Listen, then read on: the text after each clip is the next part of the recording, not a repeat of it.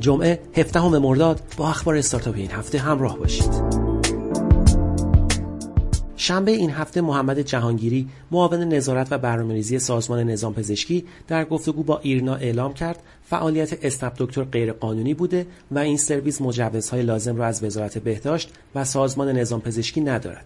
اسنپ در پاسخ به این موضوع در جوابیه‌ای اعلام کرد مسئولیت این حوزه با مراجع ذی‌صلاح از جمله معاونت حقوقی ریاست جمهوری است.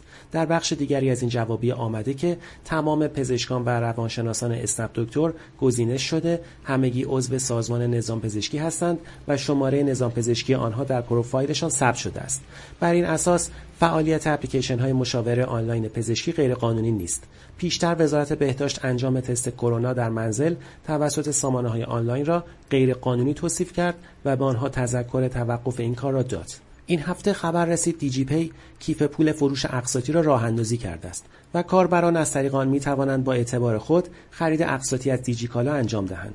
امکان شارژ کیف پول در چند تر از 3 تا 20 میلیون تومان وجود دارد. برای شارژ کیف پول که همچون وام می‌ماند، دیجی پی با شماره ملی سابقه فرد را در بانک‌های مختلف بررسی می‌کند و مدارک هویتی همراه با چک صیاد از متقاضی گرفته می‌شود. حداکثر زمان بازپرداخت وام 12 ماهه و سود آن از 10 تا 23% متغیر است. دوشنبه این هفته فیلیمو محصولی سخت افزاری به نام فیلیمو باکس را روانه بازار کرد. با استفاده از فیلیمو باکس کاربران می‌توانند با سهولت بیشتری بدون نیاز به رایانه محتوای موجود در پلتفرم فیلیمو را تماشا کنند. این محصول مکعبی شکل فیلیمو به قطعات سقف افزاری نسبتاً قدرتمندی مجهز است و 417 گرم وزن دارد و با سیستم عامل اندروید کار می‌کند.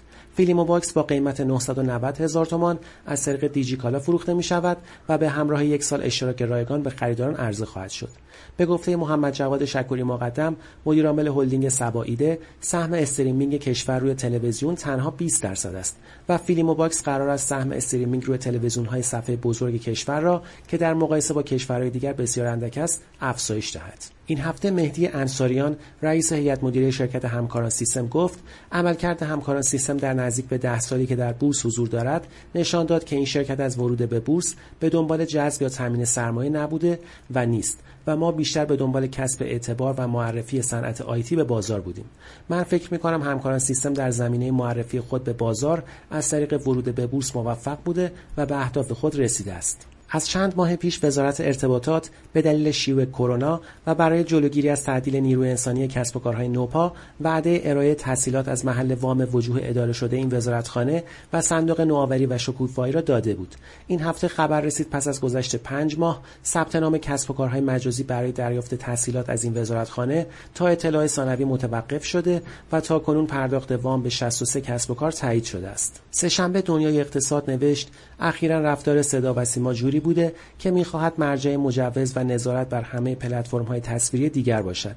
در روزهای گذشته در برخی منابع خبرهایی از توقف ساخت یا پخش برخی برنامه‌های محبوب در شبکه‌های اجتماعی و رسانه‌های مبتنی بر وب عرضه و منتشر شده است.